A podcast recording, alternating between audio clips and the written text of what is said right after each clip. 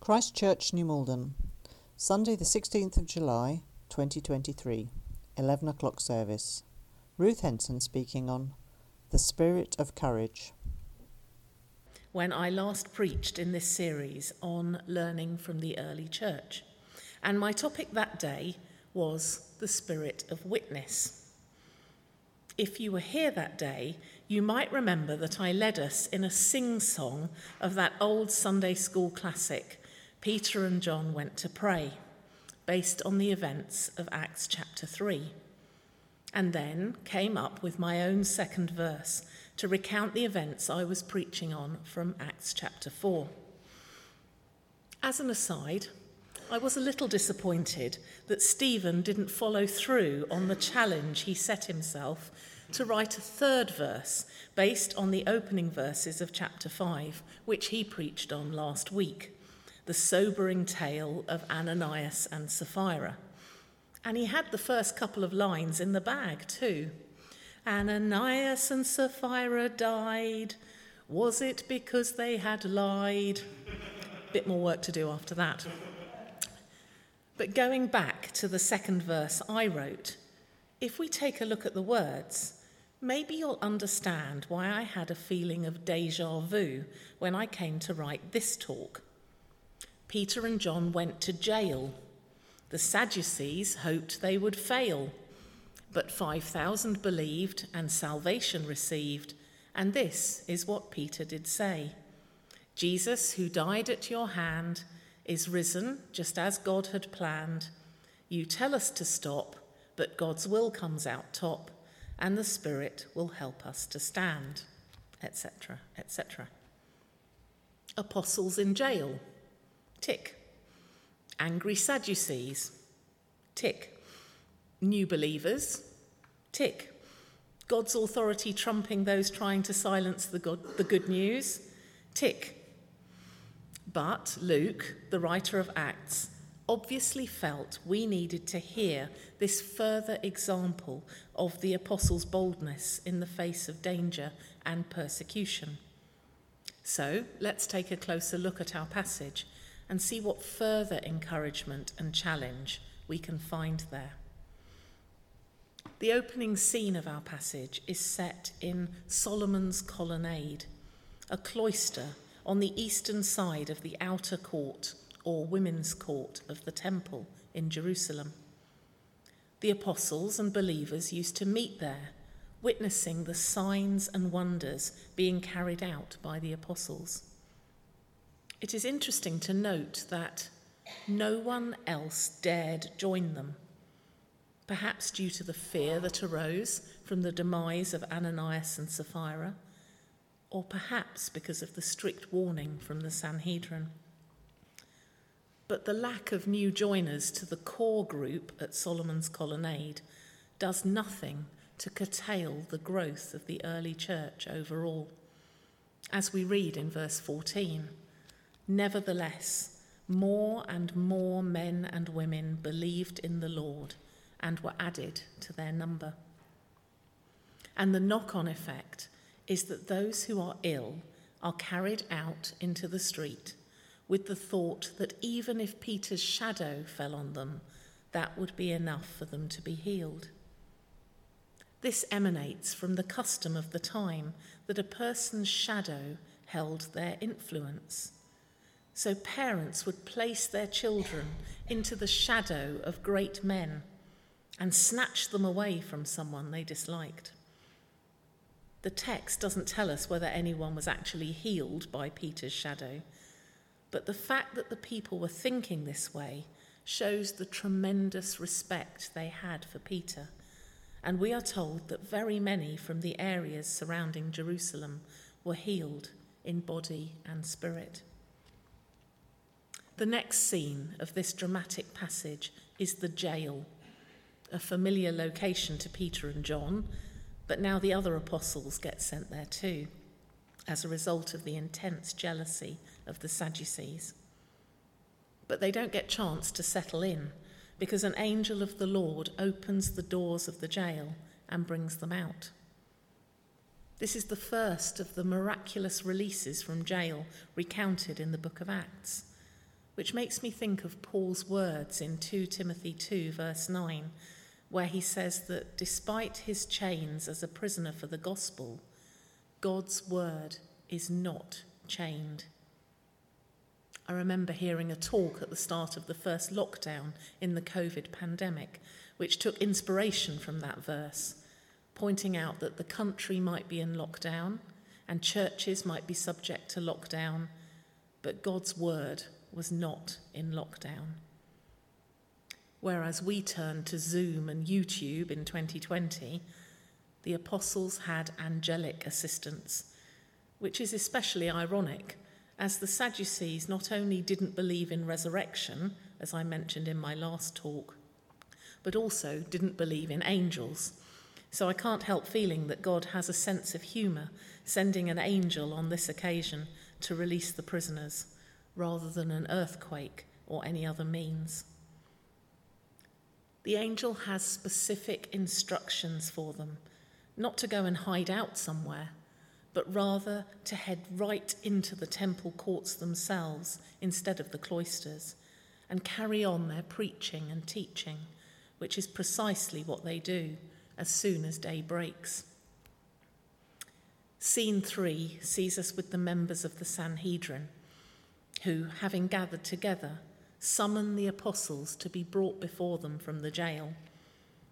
The officers who are sent to the jail discover the apostles are nowhere to be found there and report back the extraordinary news that the jail was securely locked with guards stationed at the doors, but no one was inside. They are at a loss to know what this can mean, but are not left in suspense for long as someone rushes in to tell them that the apostles have been spotted in the temple courts doing exactly what they've been told not to, teaching the people.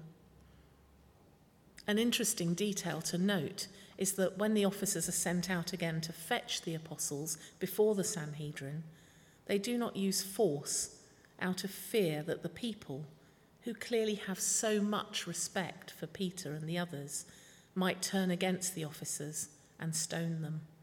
Another sign of just how well regarded these leaders of the early church were.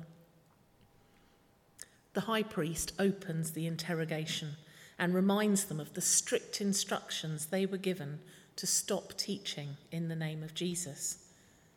He accuses them of being determined to make us guilty of this man's blood, which is another ironic detail when Pontius Pilate washed his hands of responsibility for Jesus' crucifixion, having found nothing he was guilty of, he said, as we read in Matthew 27, I am innocent of this man's blood. It is your responsibility. All the people answered, His blood is on us and on our children. What short memories these religious leaders have. Peter then leads the apostles in giving another mini exposition of the gospel, just as he did on the previous occasion. And once again, they reiterate the point that they have to submit to God's authority rather than that of human beings. The reaction of the Sanhedrin is to want the apostles put to death. But a Pharisee called Gamaliel who we read elsewhere in Acts was a teacher of Paul while he was still known as Saul, urges caution. He cites two examples of men who whipped up a religious following, but whose followers were soon dispersed after they were killed. He suggests that if Jesus' popularity stems from human origins, as was the case with these other two, a similar course of events will soon follow. But if, by some chance the origin of this movement comes from God, then they will have no hope of wiping it out anyway, as they cannot fight successfully against God. They are persuaded by his argument and decide to have the apostles flogged, which would have entailed multiple lashes with a whip, and then once again order them not to speak in the name of Jesus before letting them go. It doesn't seem like they've taken on board the apostles' repeated insistence that God's authority trumps theirs. And the apostles' response? Despite the fresh sting of those lashes, they rejoice in the honour of suffering for Jesus. And as they have made plain to the Sanhedrin, they keep on preaching and teaching the good news about their Messiah. As I was studying this passage, I found it interesting to notice the contrasting responses to that good news, the truth of the gospel message. In the opening verses of the passage, we see the multitudes believe the gospel.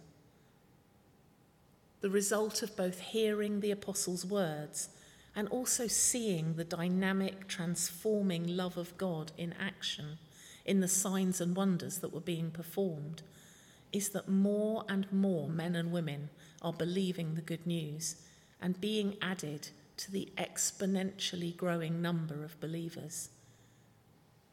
This is a phenomenon which we see repeated throughout the history of the church, where the body of believers miraculously increases and thrives in the face of opposition and persecution.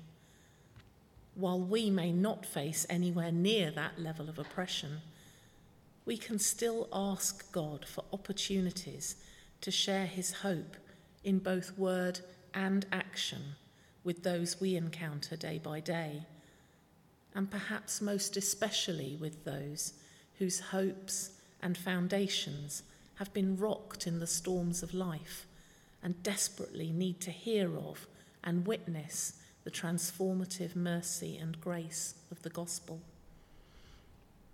Then we see the religious leaders attack the gospel. The Sanhedrin and the high priest had multiple reasons to want to silence the apostles. They had already ordered Peter and John to stop preaching about the risen Jesus, a command which had been completely ignored. That order had been given because of the way the apostles' preaching was specifically undermining the doctrines ascribed to by the Sanhedrin and the Sadducees in particular, most notably their rejection of belief in resurrection. They were also intensely jealous and envious of the growth, popularity, and following the early church was experiencing as opposed to the stagnation and waning of influence they were experiencing.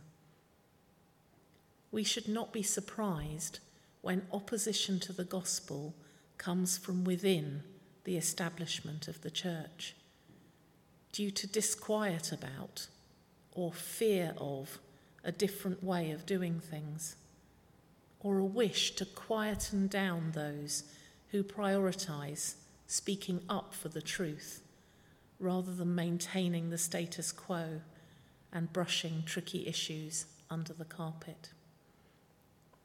Next, we see the apostles defend the gospel.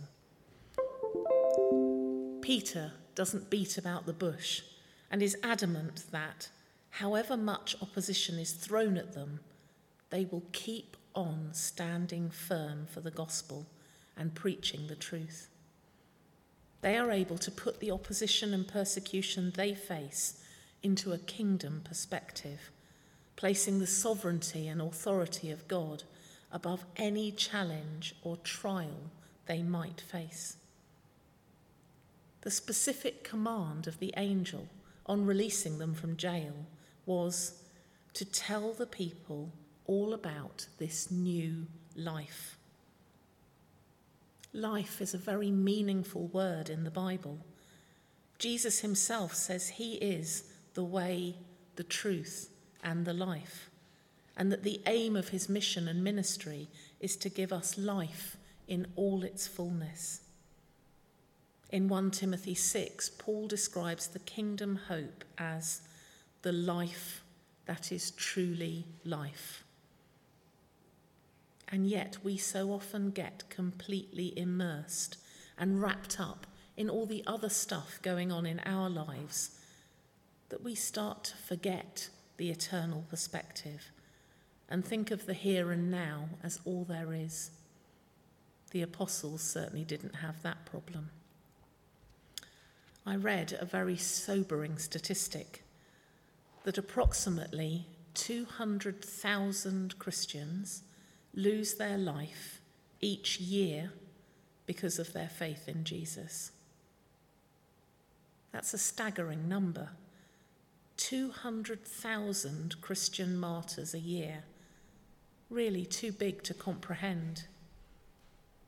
If you divide by 365, you discover that equates to 548 Christians dying as martyrs each day. Divide that further by 24, and you find that 22 die every hour, which means that somewhere in the world, one Christian is killed for their faith every three minutes. It is only with the commitment to defend the gospel and the kingdom perspective which the apostles showed that anyone could possibly stand firm in the face of such oppression. I was reminded also of a story I told the children at school in an assembly about a Scottish missionary called John Paton who served God in the New Hebrides Islands in the South Pacific in the 1800s. One night, hostile islanders surrounded the mission station, intent on burning it down and driving out the Paton family. Paton and his wife spent the night praying for God's deliverance and were amazed to see their attackers finally dispersing. A year later, the tribal chief became a Christian, and Paton asked him to think back to that night and explain what had occurred. The chief explained that the islanders had been too frightened to attack because the mission station was encircled by hundreds of big men in shining garments with drawn swords. Paton immediately thought of the story from 2 Kings 6, where Elisha prays for his servant's eyes to be opened to see the Lord's armies surrounding them, vastly outnumbering the human army of the king of Syria, whose presence had terrified him.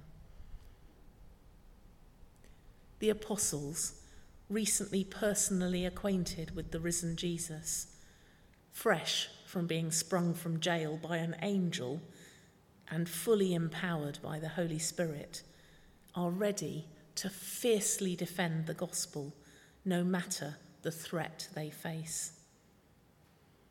If our eyes were opened to the surrounding angels, like the islanders of the New Hebrides and like Elisha's servant, perhaps we would be more open to the empowering of the spirit of courage and would have more confidence to speak up for and live out the truth of the gospel. We next see Gamaliel procrastinate about the gospel. This learned Pharisee, who famously educated Saul before he became Paul, resolutely sits on the fence when it comes to the gospel message he's not really sure whether it's true or not. So he buys himself and his associates time by playing peacemaker and pointing out that God's will will overcome anyway.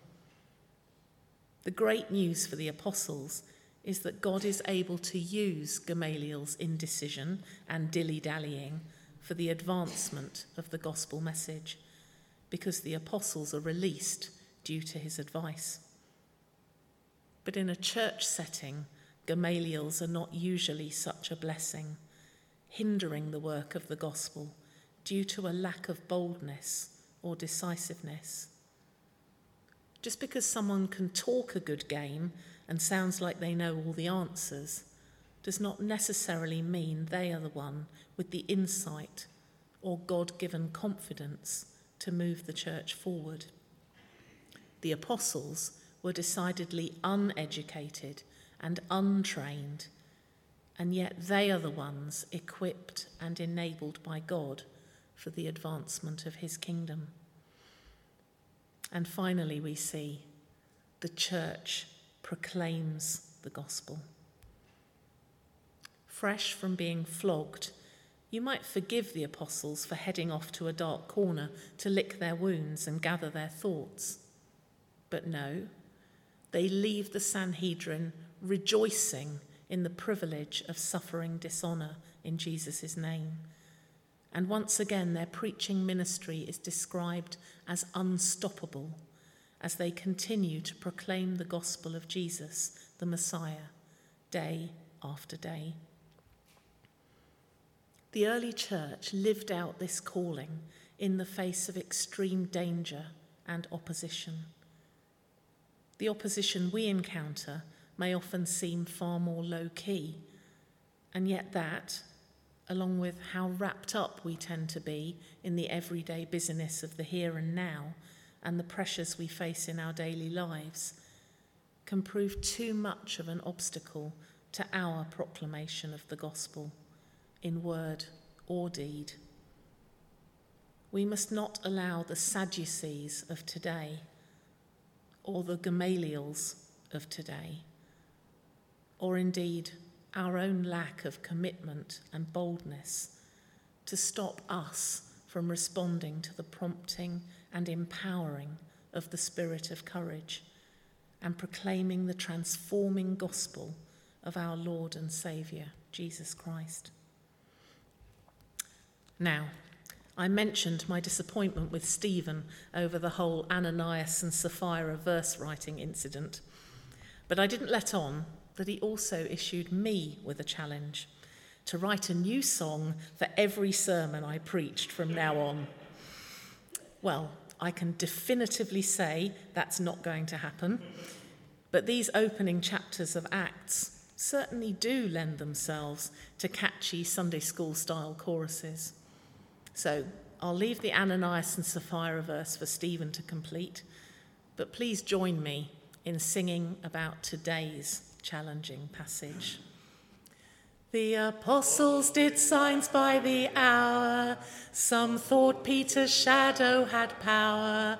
Locked up with a key, an angel set them free. And this is what Peter did say You try to silence our speech, but God's will commands us to preach will be whipped in God's name, but rejoice all the same, and the truth will continue to teach. They went walking and leaping and praising God. Walking and leaping and praising God We'll be whipped in God's name, but rejoice all the same, and the truth will continue to teach.